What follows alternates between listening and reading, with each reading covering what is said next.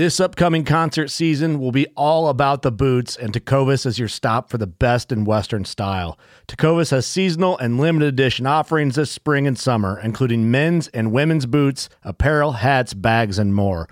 All Tecovas boots are made by hand in a time honored tradition with timeless styles that are always on trend. And Tecovas has first wear comfort with little to no break in period. It's hard to find this level of comfort paired with this level of style. Stop by your local Tecova store, have a complimentary drink or two, that's WCB style, and shop new styles. The smell of fresh leather and friendly staff are at your service. Many stores even have leather custom branding to make your boots truly personalized. And with regular live music and events, there's no in store experience like it. If you can't make it into a store, just visit tecovas.com. That's T E C O V A S.com. They offer free shipping on all boots, as well as free returns and exchanges, and ship right to your door. Go to tecovas.com and find your new favorite pair of boots today. Fishing like a local isn't just about catching fish. It's about connecting with the environment and the people who call it home. It's about hearing the stories and traditions that have been passed down for generations and sharing unforgettable moments with the people you meet along the way. Fishing like a local is having an experience that stays with you forever. And with Fishing Booker, you can experience it too, no matter where you are. Discover your next adventure on Fishing Booker.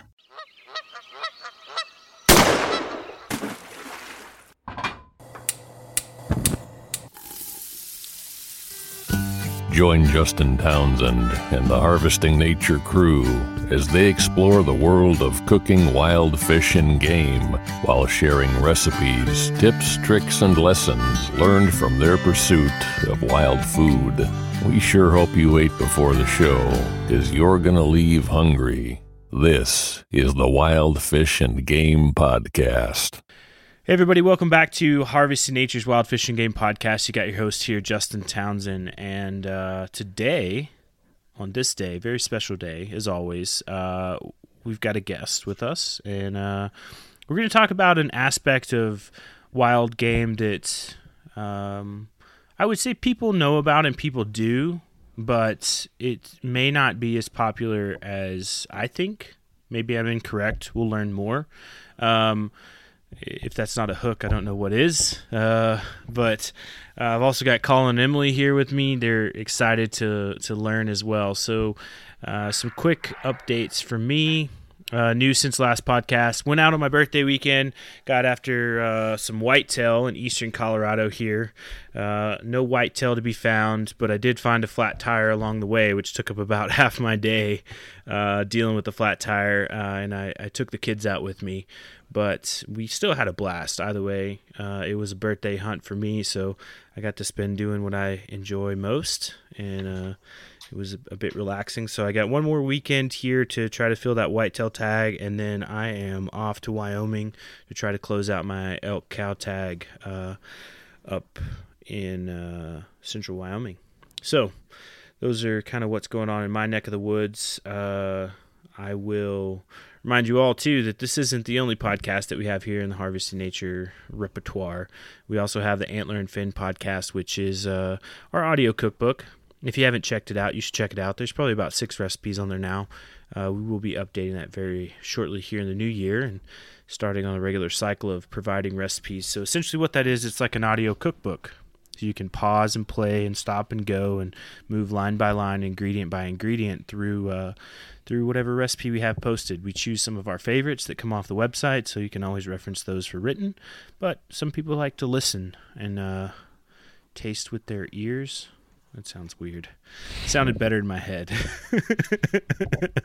um, either way, um, and also too, I uh, remind you guys we got the Facebook community page. So that's the Wild Fish and Game community. That's over on Facebook, uh, as I just mentioned, and it is a uh, platform where you can kind of interact with everybody in the Harvesting Nature community. So from me to some of the executive board members to the field staff writers to everybody, we all post pictures and share adventures and food and recipes and all kinds of great stuff there. So that's a good place. You just punch that into the search bar of Facebook and uh, request an an entrance into the group, and uh, we'll gladly admit you. And boom, all the fun will begin. Also, too, we've got our hats for reviews. So we like to offer this up. Anybody who leaves us a five star review with a written comment uh, has the opportunity to get a hat. And I actually have a review to read today, which I'm pretty stoked about. So the review goes like this I really enjoy and get a lot of ideas for wild game recipes, both from the podcast and the associated wild fish and game community on Facebook. Keep the recipes and great guests coming, Justin and crew. And this is from. Uh, uh, a follower, uh, Tansi, T A N A S I 373. So uh, go ahead and shoot us an email at what's cooking at harvestingnature.com and uh, pick a hat off the website and uh, send us the hat you like and your mailing address, and I will get that in the mail to you here very shortly. So thanks for the review. Uh, anybody can do that. You just do that from whatever podcast platform that you listen to. That helps us grow in our rankings on the old Apple podcast platform, which is the be all end all of a lot of podcast stuff. So, but now I'll go quickly around. Uh, Colin, uh, give you the floor. You got any updates? Uh, yeah, I do. Since I think the last time I was on was when I was in Colorado after our Mhm. mule deer hunt. Um, so if you hadn't seen on our Instagram, I the next weekend after that mule deer hunt, I got an elk. My so I got my first elk and first deer within a week of each other, which was pretty awesome. Um, much thanks to Ben. He's not here right now, but he knows. I appreciate all of his help. Uh, I'm probably going to do a, an Adventures for Food episode about the, the elk hunt because it was pretty fantastic. Um, a lot of running down hills, speeding up a highway, and then running up hills, and then trying to quarter this elk in you know 55 degree weather and pouring rain, and trying to get that out before midnight. It was quite an adventure. Um, ended up getting actually just got the meat back last week. Got about 108 pounds worth of meat. Um, there's a little bit of loss just because of we were working fast trying to get it out of the out of the rain, out of the relatively high temps. Um, it wasn't as cold as I would have liked it, and it wasn't as dry as I would have liked it. Uh, yeah, so I'm pretty excited about that. I actually have some elk steaks to, to cook tonight from it, so I've got a freezer full. So in in and this is you d- you did all this on the Coast Range in in Oregon. Yep, Coast Range. Yep. Uh, first day of the general season, public lands, DIY, over the counter, whatever other hashtags you want to throw at it.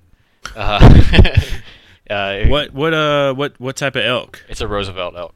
So it was a Nice. five by five bull. Uh, it wasn't the bigger bigger of the two bulls in this small group that we saw, um, but the big one we saw went into the woods for it, get a shot off. But yeah, pretty excited about it. There's not there's Awesome, not very man. many people that can say they killed a Roosevelt elk for their first elk. So Yeah. Yeah. Uh, it's pretty awesome. Yeah, thank you. There's there's some really crazy details in there. Actually, Ben got a lot of it on video too, uh, so we're gonna come Yep. out with a little film. But uh, there's some just like crazy details that happened as we were going towards the elk that are, are pretty comical to look back on. But uh, yeah, it makes for a good story. So I, I'm excited So to it's just like see. mic uh, drop. yeah, yeah, I'm excited to see what becomes of the film because I've I've heard I've heard the details both from you and from Ben, and uh, it's quite the the cinematic adventure. I would say. yeah. Ben's So- probably gonna have to dub over and narrate a lot of it because it might be inappropriate. but, uh, yeah. Uh, yeah. Um, other than that, uh, did a little bit of goose hunting. Came back with two goose a couple weeks ago, and that's really it. I'm just kind of been coasting now. Nice man. Well, congrats. Sounds like it's a, a good good season so far. So Yeah, thanks. Uh, oh, over to you, Emily. Uh, it's just been crazy at work, so there hasn't been a whole lot of hunting going on. But we do have our uh, holiday antlerless season coming up that we are going to host some veterans and get some get some meat down for them, and then we're going to take uh, some more veterans down to Texas after Christmas. So that's what we have in the books right now in the near future. Nice, nice. That'll be fun. How's the weather oh there? Oh my gosh, it's been so weird. It's been like we the other night it was super bad wind and lightning, no rain, no nothing. It was just like tornado type wind with just like crazy lightning in December. and it wasn't it wasn't that cold. And like right now, it's 52 degrees at you know 7:48 p.m. It's so it's it's weird temperature. I, I don't know. Oklahoma right now is not doing what it should be doing in December.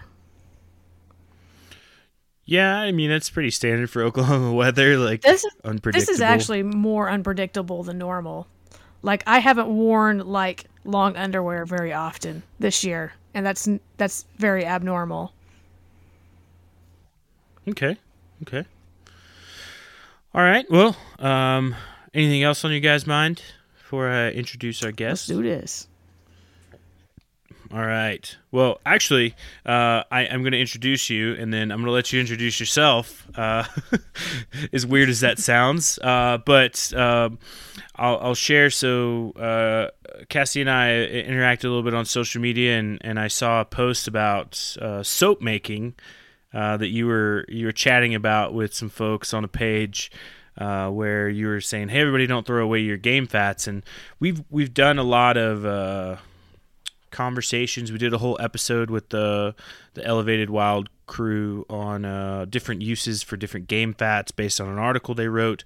But we've never touched on soap making, and even though it's kind of out of the realm of uh, you know cooking, I guess it's still cooking in a way. Um, maybe not for consumption unless you say bad words your mom washes your mouth out with soap but that's a different story uh, but I, I think it's something really cool and something really interesting, and, and it falls in line with the whole concept that, that we really get behind about using the entirety of the animal. So, uh, go ahead and uh, if you could int- introduce yourself, tell us a little bit about yourself and, and where you're from. Yeah, sure. Uh, thanks for having me on, guys. So I am from the the west coast of Washington originally. That's where I grew up when I was little. Spent a lot of time in eastern Washington on my grandparents' farm, so that's where I really learned to to be outside, I guess. And then from there, I moved to Idaho um, when I went into grad school. I was in Idaho for four years, loved it. Um, if I could claim that that was my home, than I would. And then I moved to Colorado three years ago uh, for job for a job opportunity. So it's it's been a bit of bouncing around the West, and I'm thinking this is the farthest east I'm gonna I'm gonna go, um, and hopefully I'll be here a while. So right now I live. When I moved to Colorado originally, I, I had a job in Boulder, Mhm. so I lived there for a little while.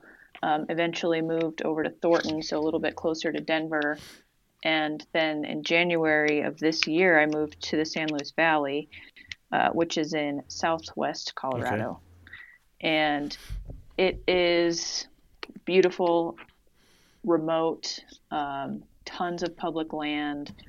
It is a very poor area. I think it's the fifth poorest county in the state.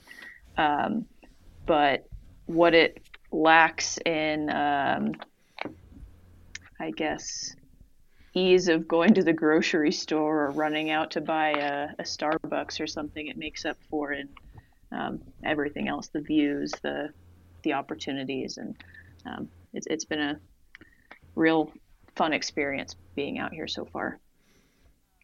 Um, and I guess that's only a little bit about where I am. So I sit right now on the board for Colorado, the Colorado chapter of Backcountry Hunters and Anglers. Um, I'm an Artemis ambassador, which is a subsidiary of um, the Wildlife Federation, uh, the NWF, and I um, work with a couple different outdoor type organizations um, to try to uh, promote um, outdoor opportunities, I guess. And um, and one of the more recent projects I've been working on with BHA is this Women in the Woods programming. Um, so that's been my my big push with them lately. Um, in my day job, I'm a material scientist. That takes up the majority of my time in reality. so this is the kind of stuff I do for fun um, when I'm not when I'm not doing that kind of stuff. That's fair. Yeah, I I hear you on that. If only I could do this for for all my day, this would be great. um, but no, thanks thanks for sharing your story and uh, kind of what you're involved in. So, how uh, how's the season been this year for you? What what great great grand or uh, any adventures have you have you been on? Um, it's been pretty good. I had uh, several big game tags. I went out. Um, I had a buck tag, and then I had a cow, elk, and uh, antlered elk tag, all right here, basically where I live. Um, but unfortunately, I, I, really did not have much opportunity to go out for elk. I, I harvested uh, my mule deer buck, which was fantastic because I had been on a couple year dry spell. Um, and I was really grateful for that opportunity. Um, and you know, there's, there's some things I'm missing, like some ice fishing opportunities that I'm hoping come up again soon. Uh, but one of the really neat things about living down here so far is that there's a lot more waterfowl oh, hunting yeah. than um, over in the, on the eastern side of Colorado, and so uh, I've I've been able to go out for waterfowl a lot more than I ever have before, and it's it's been a lot of fun. I'm not great at it by any means, but I really I really enjoy it. That's awesome. Is that still part of the the central flyway, the eastern part of it? Colorado? It is. Okay. Yeah. Um, actually, I think it might split. I think it might be part of the Western mm-hmm. Flyway. Mm, okay. Um, I'm not sure where the boundary is, I... but um, so this is the big migration route for the cranes. So there's oh, yeah. a huge crane migration that comes through here, um, but you cannot hunt cranes, sandhill cranes in this area because it's a huge um, like nesting and migration route. Oh. Hmm. Okay. That's interesting. Yeah, I, I tried to get I picked up a crane permit this year and intended to go and then I realized somebody quickly told me it was like, "Oh, you already missed it." And I was like, "Oh." Oh no.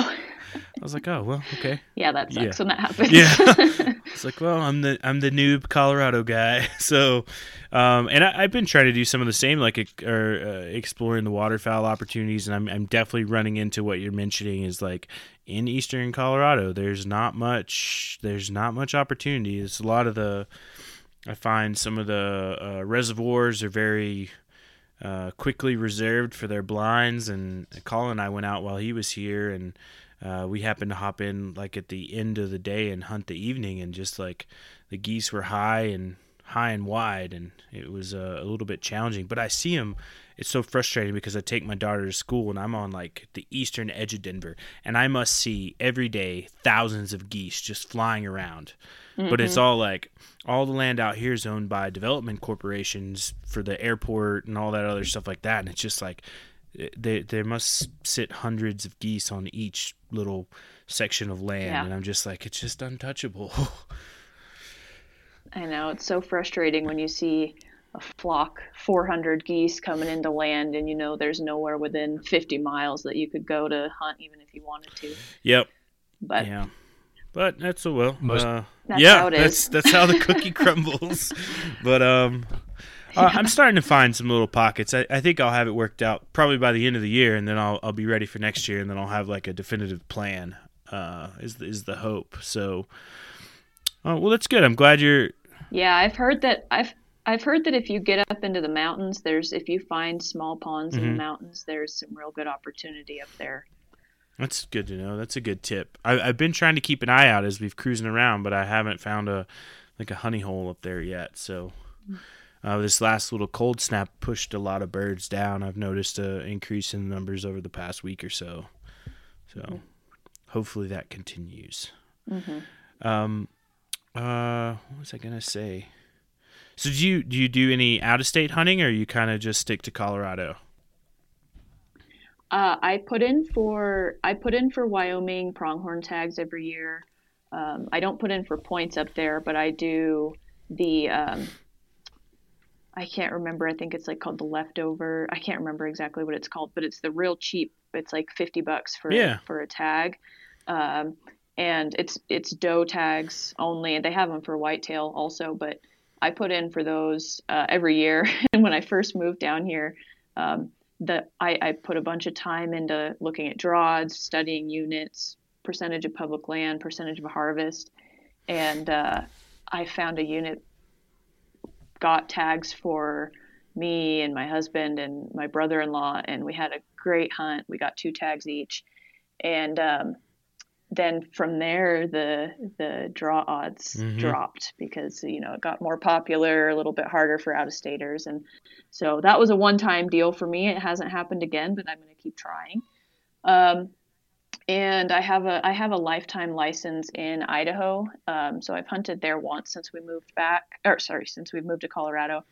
But um, I I don't have plans to go back yet. Um, hopefully soon though. The out of state tags are pretty expensive. Um, I mean, I guess it's all relative, right? But um, I have I just haven't gone I haven't gone back yet, and I don't have plans to um, anytime soon, probably. Yeah. No, no, no worries. Um, I, I was thinking. I think they, uh, Ben, he's our our managing editor uh, for the writing side. He and I were chatting the other day because we were looking at the the Idaho draw like opened up, and he's like, last year it closed and like all the tags sold out in like three hours. And I was like, that's insane. So. Something I, I'd like to make it up there. I haven't been to Idaho. Uh, I think Idaho and Washington are still on my, my list of places to go in, in the in the world. But uh, uh, I heard beautiful or great things about how beautiful it is. you hear two things, right? You either hear that it's the best place ever, or you hear that it's terrible. That's Um, fair. and the the folks the folks that seem to think that there's nothing there have probably only stayed on the highway. Mhm. Which, if you've only stayed on the highway, then that's definitely true, and that's that's okay. Uh, once you once you head north, it's a whole different story. Yep, I, I believe it. I believe it. And sometimes people are just a little too intimidated to venture off, which that's where you find the good stuff at. So Right.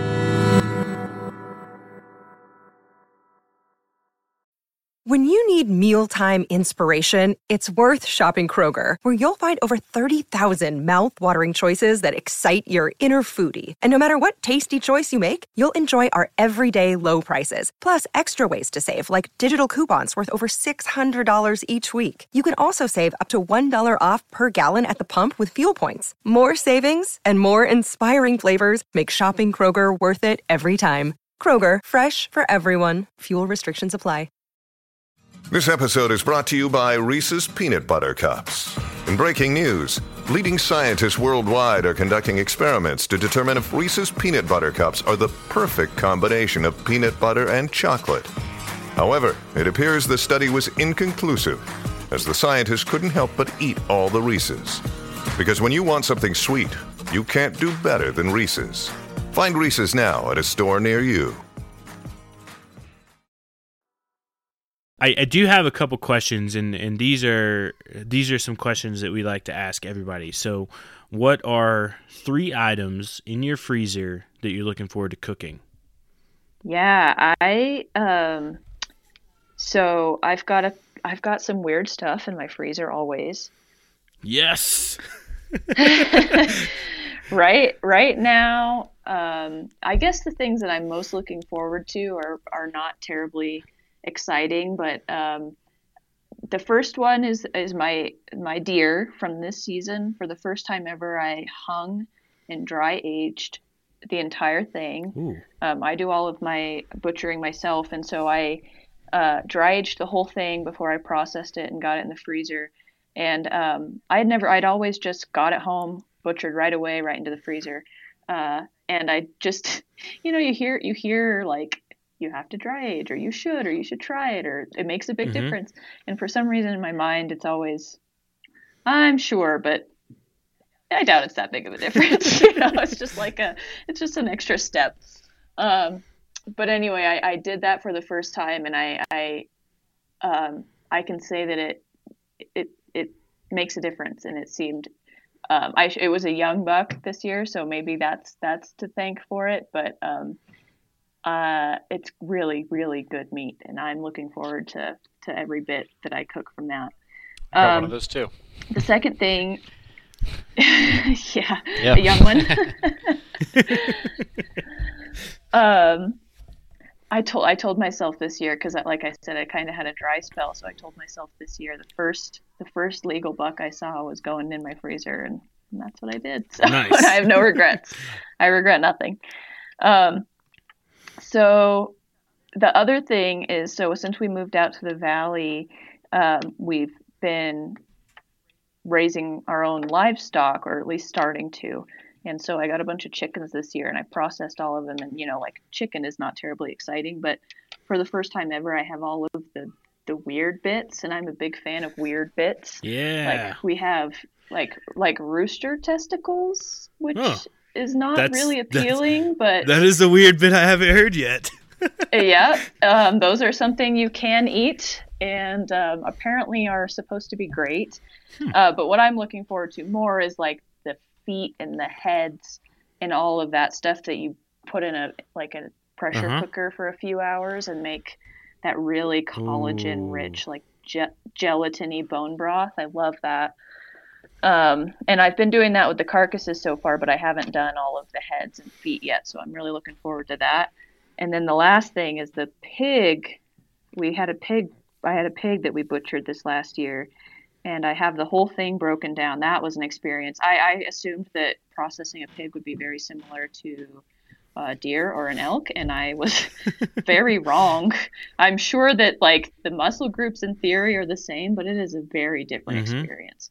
Um, especially when you're butchering a pig in like 90 degree Ooh. heat because you're you bought it in the wrong season. um, uh, so anyway, we have all of that in the freezer, and we have the head, the whole entire head, stored, waiting to be roasted. And we're gonna try to roast the whole thing on the smoker. Um, and I've heard it's great. I've seen people do it. Um, and so I'm excited to try that, but it's going to be a whole endeavor. yeah, that sounds awesome. Might be tricky. Was it domestic or wild? This is it was domestic. I I have never hunted pig. Uh, like I've never been down. I think we're supposed to have them down in southeast Colorado a little bit, maybe, but I haven't been hunting in other states that that have pig. I really I really want to though. If anybody has do, like some a plot in Texas that they We, need we some got pigs you. taken We got you. of, You come on. give me a We'll, call. we'll take the entire harvesting nature crew. Okay. We can go. We can go hard. Perfect. Come on. Okay. I'm down for that. Okay, it's a date. Don't don't Yeah. threaten me with a good time. Yeah. Sorry, Colin. Go ahead.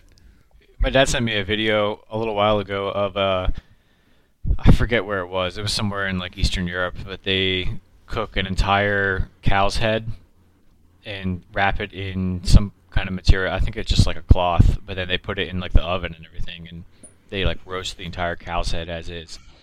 Um, nothing else, just the head. It's probably So delicious. I sent it to the to the our little group I- chat, and there's probably some wild game application to that too. But yeah, I'm sure it's great. I tried I tried a moose head this year, so there was a moose that got whacked. It just got center punched on the highway, um, and uh, we ended up with the head from it. And I tried to roast it in the ground. You know Yeah. how they do it, like on a big bed of charcoal. That's what this was. It was Um, it was in the ground. Yeah. this turned into it, uh, our our our soil is like heavy clay, so I had this big like pit fire, super hot, huge, buried the head, covered it with dirt like you're supposed to, and I came back a couple hours later and it was just like the fire had gone out completely. It was smothered, like nothing happened at all. It was just completely raw. I thought you were gonna say it was like So, a big that a big happen. clay brick with just a moose head inside. No, So it I guess just raw. I guess educate us on people who don't roast animal heads. What are you doing with it? Are you eating just like the jaw meat Uh-huh. And the head meat and the brain? Yeah, different kinds of. Um, I I probably wouldn't do brain. I wouldn't either, but I'm just asking. Um, is this this is normal practice? Yeah, I think you could. I think you could. I, I don't know. So nobody quote me on that. I don't know if you could eat the brain or not. I'm sure you could in theory, but I wouldn't. But different kinds of animals, like the pig and the cow, they they have a lot of muscles that hold their jaw and their face together. And like like a pig head, even when you take it all the way up, they're like big old thick necks. So there there's a lot of meat on the front of that face, and even like the ears and the snout, like all of it you can eat. You can chop it up and turn it into like tacos or whatever. It's like the kind of stuff that looks weird until you chop it up, right? And then it's all just meat. Um, Yeah, we do euros on stuff like that, and there's so much meat around. And like we've taken alligators and we've taken the jaw meat off the alligators, but like you know, pigs, you you kill so many pigs, it's like eh, whatever. The- we're just Yeah. gonna do the Well- euros on it. There's so much meat there Yeah. that I guess we're probably missing out on. Uh, guanciale, isn't that a cured pig and cheek? jowls. Pig. Colin had a 25 jowls. cent Yeah, word. joust. Yeah. Pig jowl. So it's uh yeah. Guanciale. I'll put that in the notes. Common spelling. Could use it in a sentence.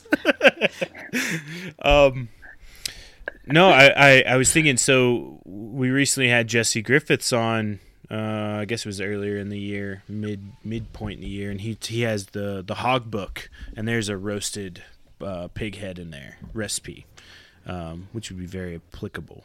But yeah, I, I think you can do a lot of things too. Um, you know, you look at traditional French cookery and you get like the yeah. head cheese or like uh, some of the terrines where you're starting to you're starting to use the the meat and the collagens and stuff like that. Like that stuff's really really good. Yeah.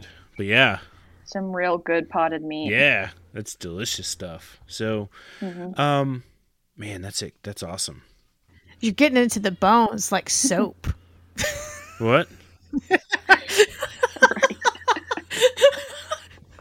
yeah, I was just about to say what what a what a segue. I, I'm just gonna go ahead and sign off, Emily. You got the show now.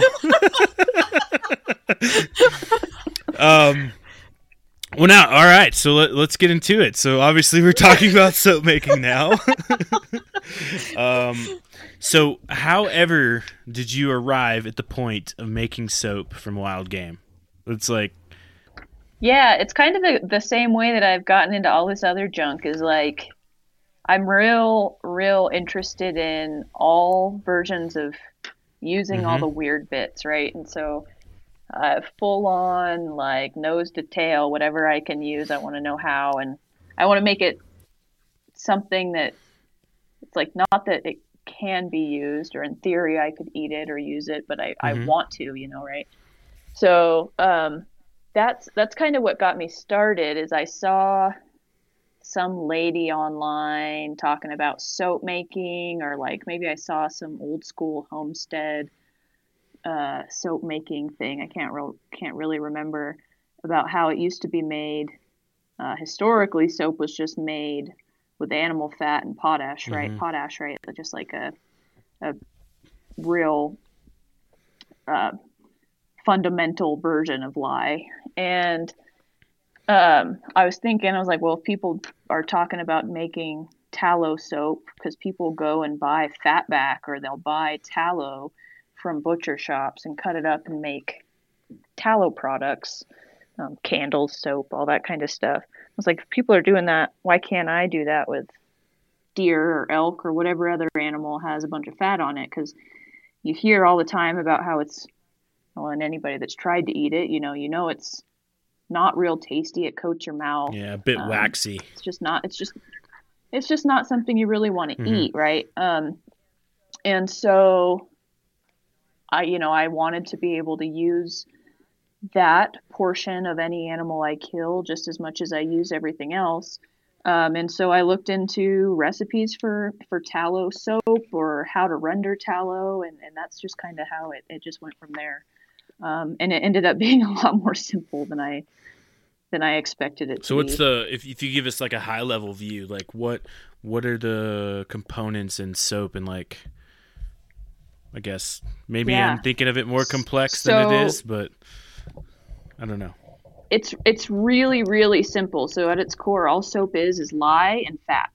That's all you need. So um, back in the day, soap making was like a once a year process, and it was done typically at the same time as harvest, like uh, Mhm. animal harvest, because as you're butchering all the animals, you have all this excess tallow, and so when you pile that all up, you don't want to store it all right, and you don't want it to go rancid or anything. And so while you're doing this butchering, you would also make your batch of soap for the year.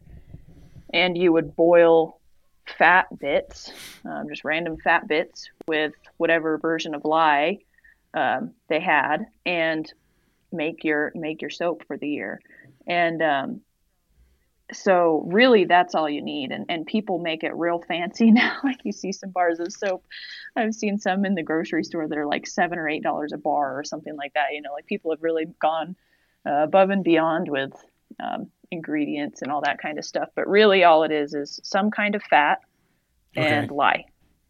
Um, and then what that process does is called saponification. And so it breaks down the lye sodium hydroxide which is like it's extremely caustic. So um, like if you've seen the movie fight club where uh, the guy kisses the other guy's hand and then dumps that powder on it and it Mhm. burns his skin off that's that's lye um, and so that powder reacts with fat and it the reason, same reason you can use it as drain cleaner is the reason why it makes soap is because it, it reacts with organics and it creates this kind of chemical process. And if you have it in the right ratios, um, you end up with soap. So is this like could this be a dangerous process? Um, I mean, I guess if you were like really, I, I wouldn't give it to my like I wouldn't give it to a five year old to do, um, but I would maybe give it to a five year old to help Okay, with. okay.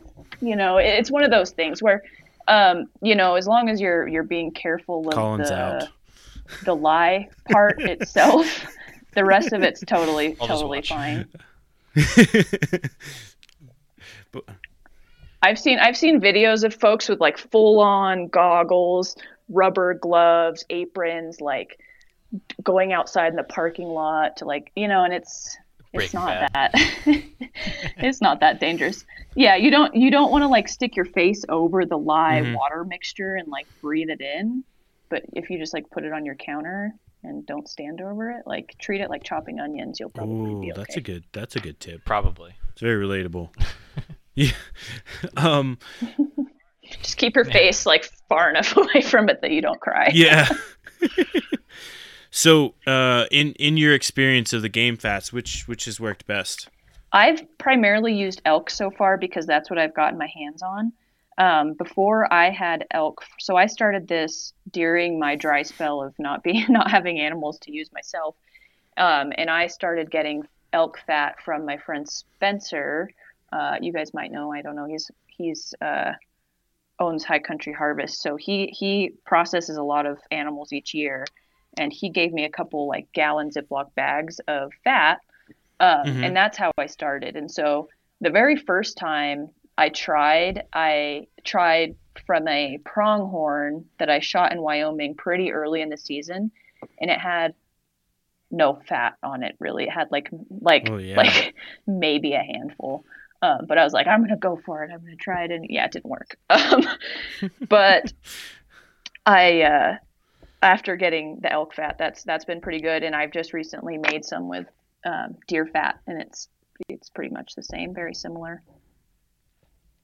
Okay, that's good to know. So, if I've got so, say next week I go shoot my elk, Mhm. and uh, I've I've now got an Mm-hmm. elk. Uh, one, how how much fat? I guess. How much fat do you need? How much would you recommend, or can you play with the ratios? And then, how do I save it? Is it can I freeze it, or do I need to do it like immediately? No, I so um, in every batch, so each batch of soap I make is like a it makes a log that's maybe like three inches wide, three or four inches wide by three or four inches high, and about 10 or 12 inches long, I guess. So it's like a loaf, kind of like a loaf of soap.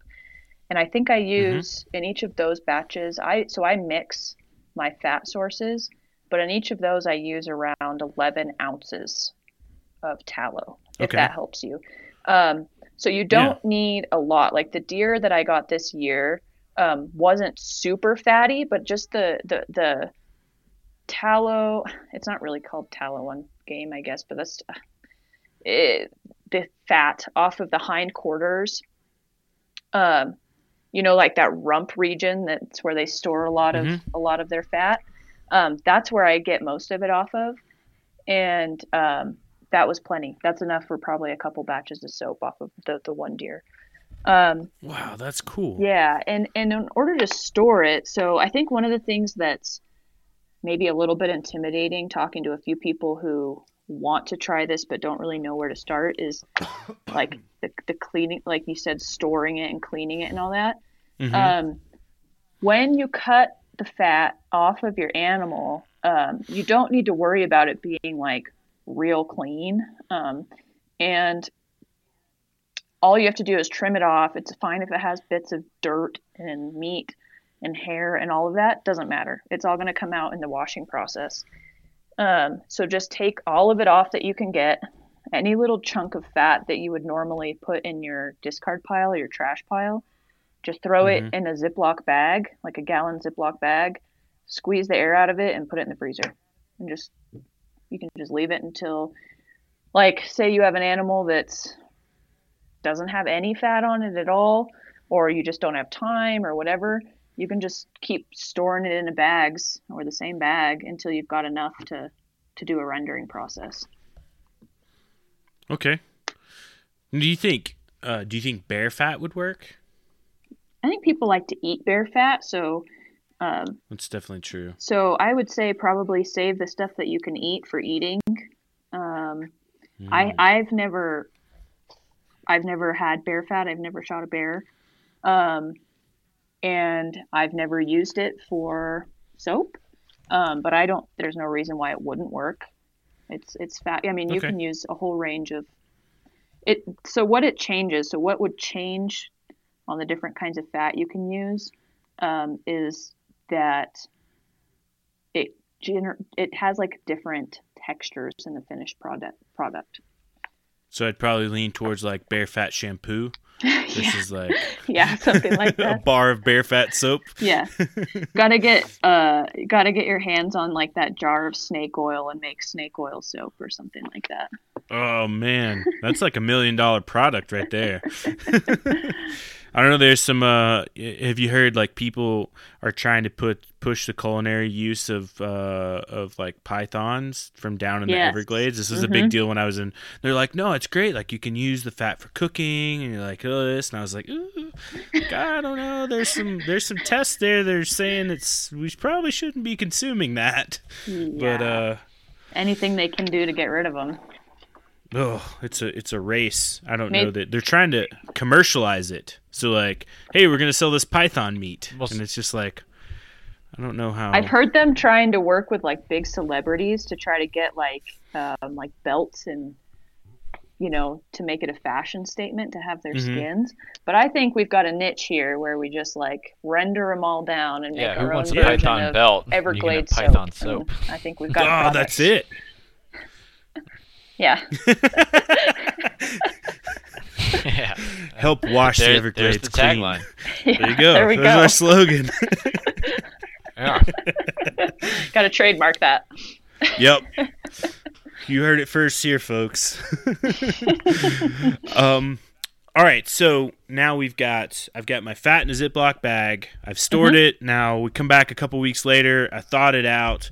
Um, aside from this fat, if I say I get my bag of Ziploc bag of fat on the table, what other ingredients would I be looking at? So first is the rendering process, and you we don't have to go through like the whole rendering process, but you you render it the same way you would any other fat, um, in that you fill up a big pot with water, uh, and your fat, and let it simmer for a few uh, excuse me a few hours, and then you pour that into some kind of container and you let it get hard. The fat floats to the surface and all the other dirt, so like I was saying, the hair or the meat or all that other stuff, Oh. stays in the water down below. And so you pull that top layer of fat off. And then I normally do one or two cleaning steps after that, where I take that separated fat, put it in another pot with clean water, bring it up to a boil, let it uh, let it solidify again, and then I'll do that one more time. And by the end, you have a pure white, no debris, pretty much no smell product that is just pure fat, That's and so all the cool. other That's all the other junk is left behind. So that that rendering process, wet rendering, uh, yeah. I think it's called wet rendering. Yeah, I we've we've talked about it a little before uh, with use for like waterfowl to get the fats out of like the skin of waterfowl and stuff like that.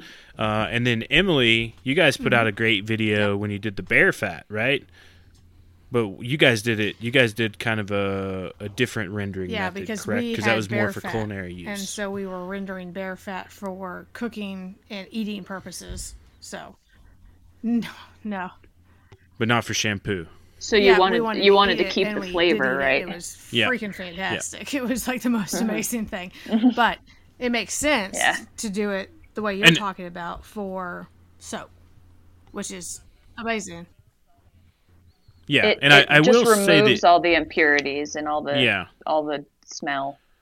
And I will say you can you can uh, render for culinary use that way as well. Just but just like you just At said what right now, you're gonna get a more if neutral you wanted product. to add like a scent in it, say like pine needles or something, uh, get some of that, get some of that fresh pine scent. When do you do that? yeah that so so so now now you have your so say you've done that rendering and cleaning process Mhm. um, once you've done that you've got your tallow now you need if you're going to use a mixture of fats you need those so i typically use tallow olive oil and coconut oil um, not not exact not like one third one third one third um, but I use primarily tallow and I use a little bit of the other two. Um, and there's a lot of documentation you can find online for what properties different kinds of oil oils leave in your soap. Um, but olive oil is like a really nice, um, like it leaves a really smooth and like sensitive skin moisturizing bar. Um, the tallow itself is really nice for your skin. It, it mimics your natural oils really well, so it's it's just really nice for dry skin. I actually make just like a regular tallow balm also for my knuckles because they get destroyed in the winter. Oh man, Um, you're so terrible right now. Yeah. Um, and so, I mean, if that's so, say the whole soap process is not for you, you could still do that rendering process and then just like mix in a little bit of olive oil with your tallow at the end, and then bam, balm, you're done. Easy. Um, but for the soap process, you'll need all of your oils, like I mentioned, all your fats, and then you need your sodium hydroxide, your lye. Um, you'll need a scale. Um, maybe a thermometer. You don't necessarily have to have one, but you can just use your same kitchen thermometer that you use for everything else. That's what I do. Um, and then a glass or Pyrex bowl or plastic. You don't want to use metal because it'll react um, with the, the saponification process. Um, and so what you do is you melt all of your fats together um, so they're liquid, and then you put your sodium hydroxide powder into uh, your measured amount of water, which um, again, these are the exact ratios you can find calculators for all over on the internet. Um, so you have your fat, your sodium hydroxide, and water mixture. You pour them together. You use like an immersion blender or even like a little like I wouldn't say a whisk because it'll take a really long time, but like you know like your egg beater type. Oh yeah, whisk. like a cake, the cake beater. Yeah, Yes, I can't remember what it's the called. uh, Uh, I can't remember either. Wow. yeah, you get everybody live, and then all the words go out the window. But um, and then you yeah, just I use an immersion blender, and you just stick it in, turn it on, and wait for about I don't know. You can see the process happening. It normally takes me about three minutes, and then you when you lift the immersion blender out, um, it'll almost look like pudding, and that's how you know pretty much you're done. Um, and at that point, that's when you add your scent, whatever scent you want to add. Um, and then you just mix it all up in there, and then you pour it into any kind of mold you have, um, and then you let it sit for about a day, two days until it's hard. Take it out of the mold, cut it up. Um, normally, I let it sit in a window or something for about a week or two so it can firm up, um, because right when your soap is fresh, it still has a higher moisture content, Mm. and so if you go to like put it in the shower, it'll dissolve a lot faster. So I set it out and let it dry for a while, and then it lasts longer. Huh. I, I wonder, and this may this you may not have the answer to this. We may have to look at someone may need to reference this, but if they're in a more humid client, cause, climate, because I've noticed like Denver, Colorado is very dry, so like you can dry herbs here. But like where I used to live in the Mm-hmm. Florida Keys, it was humid and salty all the time, and so you couldn't dry herbs. Yeah, They would just turn nasty. Mm-hmm. So I wonder if someone may have to use like a dehydrator or something like that to kind of increase that process. Yeah, I'd be I'd be wary of of drawing too much of the moisture out because then you're you might end up with like really brittle bars. But um, but yeah, I don't know. I've I've Hmm. I'm not really sure. That's good. We we can circle around. I'll I'll I'll look that up and see. That's an interesting question. Yeah, from the stuff I've read, I've read you know different soap making processes for all from all over the place, and I haven't. I I don't think the idea is to like really dry it out um, to make it like a a real dried product, but just to get some of the residual moisture out. So it probably doesn't have to be, you know, too terribly We're not talking like intense of a drying process. motel soap bars. We're looking for a little step above that. Yeah, right. Not too much chalk. exactly. So how how long does it normally keep for once once you've got it? Um, I haven't found the uh, spoiling stage yet. Um, I normally, I guess I make soap maybe twice a year right now. Um, and I haven't had, I had, I had a few bars that I had like lost, I guess, when we moved, and then I found them again maybe a year, year and a half later. And um, they had a little bit more of a fatty smell Mhm. to them um, but not rancid by any means. And um, they still worked just as well as they did when they were fresh. Um, so I haven't, I ha- and that those were just stored under my sink. So it's not like I had them in some kind of, you know, vacuum sealed freezer bag and stored in a deep freeze or something like that. So, um, I don't know. I think if you make a batch to begin with, you're not gonna, and just like see how you like it, you're probably not gonna have too much of an issue with it going bad. You know, you're not talking like a one month spoiling process. You're probably looking at like a six months or a year. more like. Everybody's taking baths every day. We have to use this I soap. mean, if you're, I guess if you're really concerned, you, gotta could always use the freeze soap. it, which is a whole other site. Is why do you have soap in your freezer? but yeah, uh, don't worry about that. yeah. I mean, it's it's next to the Yeah. roo- Yeah, it's next don't to the rooster tex- testicle, so don't worry about that. yeah. just don't look. Just just don't look in my freezer. It's better off that way. Um, uh, what do you do? You do scents for yours? I do. Um, and I just, you know, one of the really neat things about making your own soap is that, um, well, I mean, one, it's it's a high quality product. It's cheap. You know exactly what goes in it, and you can tailor it. Like I was saying, I make like I sometimes I put olive oil, sometimes I put more or less, whatever. You can tailor it to whatever you want it to be for, um, and you can make it smell however you want. So like if you're really feeling in the Christmas spirit, you can do, you know, sugar cookies and whatever, whatever the, the most common Walmart candle smell is right now for, for We're just Christmas past smell. Spice Um, next year. yeah, snowflake smell.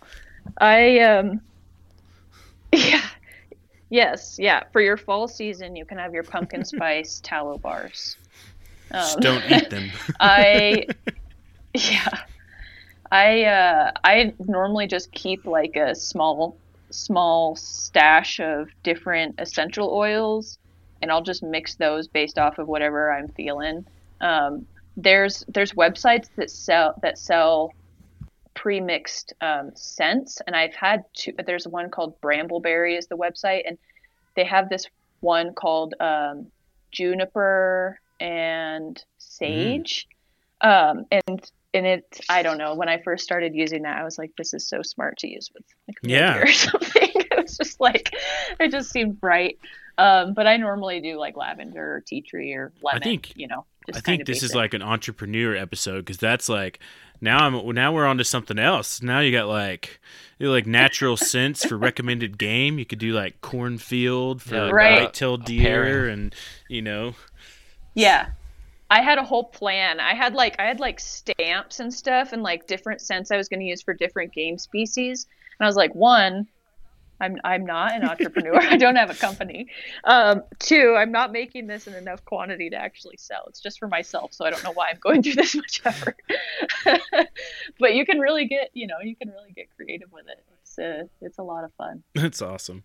No, I uh man, this it's such a cool process. I definitely uh I'm excited hopefully to fill these last two tags and I, I think I'm gonna carve out some fat for sure.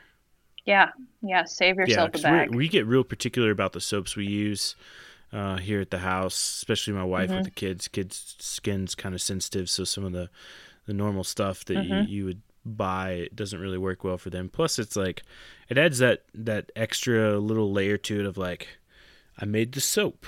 It's pretty awesome and it's useful. Yeah. And if you say bad words, I'll wash your mouth out with it. and you know what's in it, so you Yeah. don't feel too That's bad just a about little bit of giving lye. them poison, right? you know exactly. Did you what's enjoy in it. that elk steak for? Did you enjoy that elk steak for dinner? Well, now I have some elk Have, soap. have you ever um, have you ever gone into like candle making No, no, no. with Oh, fats? I know man. this is kind of outside the soap realm, but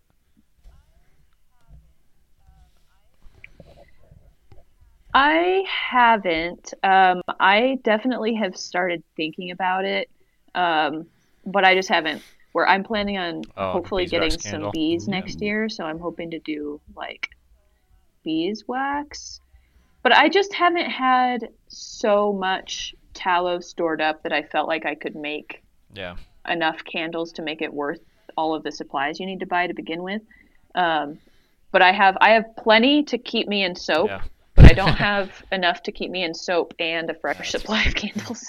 So I, I choose my battles for now. But I've definitely been encouraging folks to like just save save your fat if you're some like I understand there are times when you cannot you cannot sta save anything extra. Like I, I understand that, but if you're in a position where you can, then you know you might as well give it a shot. And if you don't want to try it yourself, pass it off to somebody who will. Because I've talked to enough people that are at least willing to try it. Some folks are a little bit intimidated by the process because maybe it kind of sounds weird to begin with. But I think once folks get through the first jab at it, it's it's definitely worth it. And it's I mean, like especially if you're somebody who you know watches what's in you know the products you're buying like your soaps or whatever i mean you can't you can't beat it i, I went through a period of like trying to buy certain kinds of soaps or only using stuff with ingredients i recognized or yeah yeah yeah and i ended up buying like you know five dollar bars of soap each time and um that you know it's i can make i can make an entire you know quarter of a year's worth for probably the same That's price That's crazy. yeah. Have you ever done like like return on investment kind of cost cost analysis for the soap? I? I haven't, but it's it's Yeah. so low. I mean, okay, if you if you take out the price of Yeah, hunting, definitely not. Like, I'm not pretending that I'm like saving money by hunting by any means, but um, if you take out the the price of of big game hunting in general, and you take it as like, okay, this is a byproduct of something I'm already doing. All right, so you have that. the The process of rendering is practically free. All you need is electricity and water, um, or a fire, I guess, if you, if you do it that way.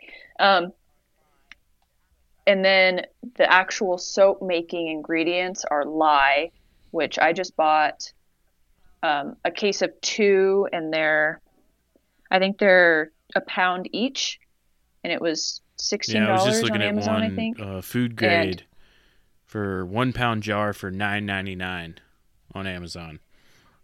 Yeah, and it's it's um it's cheap and you use you use like Hmm. you know maybe between 10 and 12 ounces for a batch of soap um, and then the other ingredients are like olive oil um, and so that's for my product like you could use just tallow you could use just tallow and lye and that's that's perfectly legit um, i have really dry skin so i add some other stuff uh, coconut oil is really good for like a really strong cleaning. Like, so if you had a bar of soap that you put in your workshop to get off the engine grease. Hmm, you could okay. do like coconut oil, like pure coconut oil. You know, it's like really strong soap. Um, so I do a mixture of those. So it's like really cleansing. The towel is really good for your skin. The olive oil is like really good for moisturizing sensitive skin. Um, but you can you can do whatever you want. You can add av- avocado oil, almond oil, and whatever. You know, you can find fifty. What about different what about recipes on the truffle oil? I don't know if you'd want to smell Um, like truffle oil. You could do that. yeah, in, in I mean, food, I love the smell of You know, a truffle good pasta dish. The truffle sky oil is your great, limit. maybe not. Yeah. Yeah. I Yeah, don't want to be Garlic- I don't smell garlic like a walking truffle soap. ravioli dish or something. So. Just have like a, Yeah. a pack of dogs following me around everywhere. They're like, hmm, what's that delicious smell? yeah. yeah, you can do anything really, but um, but all of those, all of those ingredients, like I think I got a tub of coconut oil at Costco for Mm-hmm. I don't know ten bucks, something like that, and the olive oil probably cost the same. And I use the same stuff that I cook with generally, so it's like it it. I bought all those probably close to the beginning of this year, and I still have them now. Um, so the the price is nominal for so far. I'm not I'm not like making enough to sell or anything like that. Um, so just making enough for my family is like it's very It's such, it's such a cool thing. I'm like, I, I get excited about things like this, like very excited because it's like, oh, I discovered not something new, but new to me. Like, oh, this is awesome. Like, uh, and then I add Yeah. this thing to the list list to do, and oh, yeah, Yep, one more thing on your list to do. Yeah, every for every new project, like I I I am a I am a new project starter and not always a project finisher, but um, this one is stuck. This this one is stuck for me. This has been something that I really enjoy doing, and I think it's worth it. So awesome. Well, it's been fun. I think we're starting to uh, wind down on the time. Um, what's uh, if somebody has a question uh, or, or wanted to reach out to connect with you for you know your involvement in conservation or anything like that? What's a good way for them to connect with you? Um, I am on Facebook and on Instagram. Um, my Facebook, I think, is just Cassie Smith. Um, and same for my Instagram. I think it's underscore K Smith underscore CO. Um, that's a private account, so if you're real interested in adding me, you have to, you have to pass my screening exam. but um, I'm just kidding. But my I, I just started I just started a public account recently called the Front 40 Farm, and that's where we're going to be putting all of our little homesteady type projects.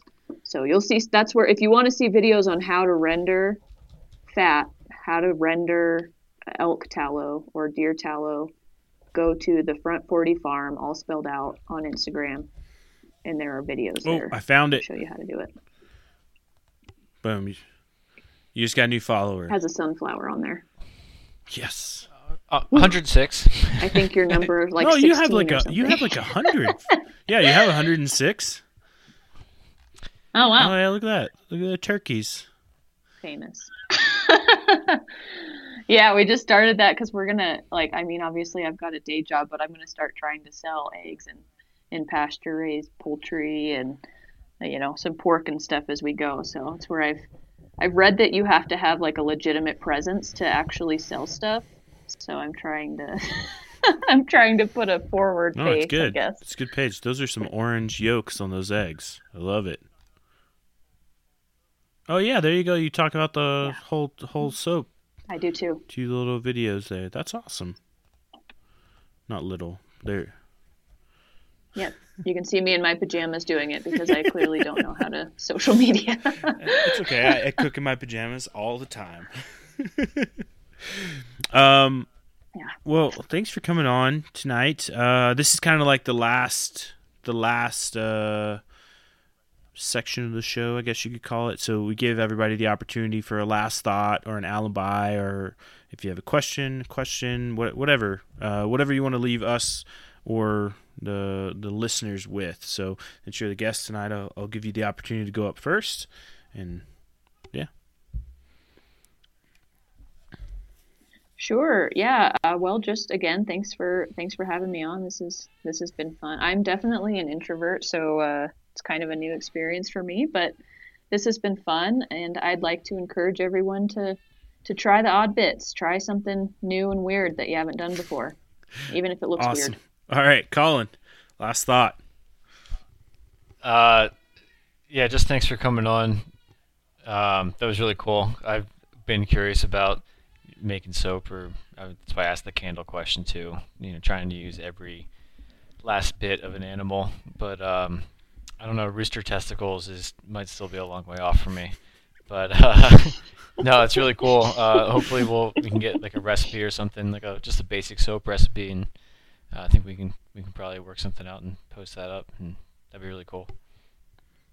Yeah. I can send you guys the my go-to recipe as well, and you guys can, post a link to it or something like Sweet. that. Yeah, we could definitely do that. Um, Emily, last last thought. No, this is like super awesome. This is like something that I'm like, I would be so into. I just, it's kind of overwhelming. So you made it sound very simple and something that anybody can do. And um, no, I loved it. Like, I loved listening. I didn't, I didn't speak much because I was just like absorbing everything. So it was great. We'll tell you that's rarity. Oh, hush. No, no, no, no, no. I don't. I don't mean to be rude. It's all in jest.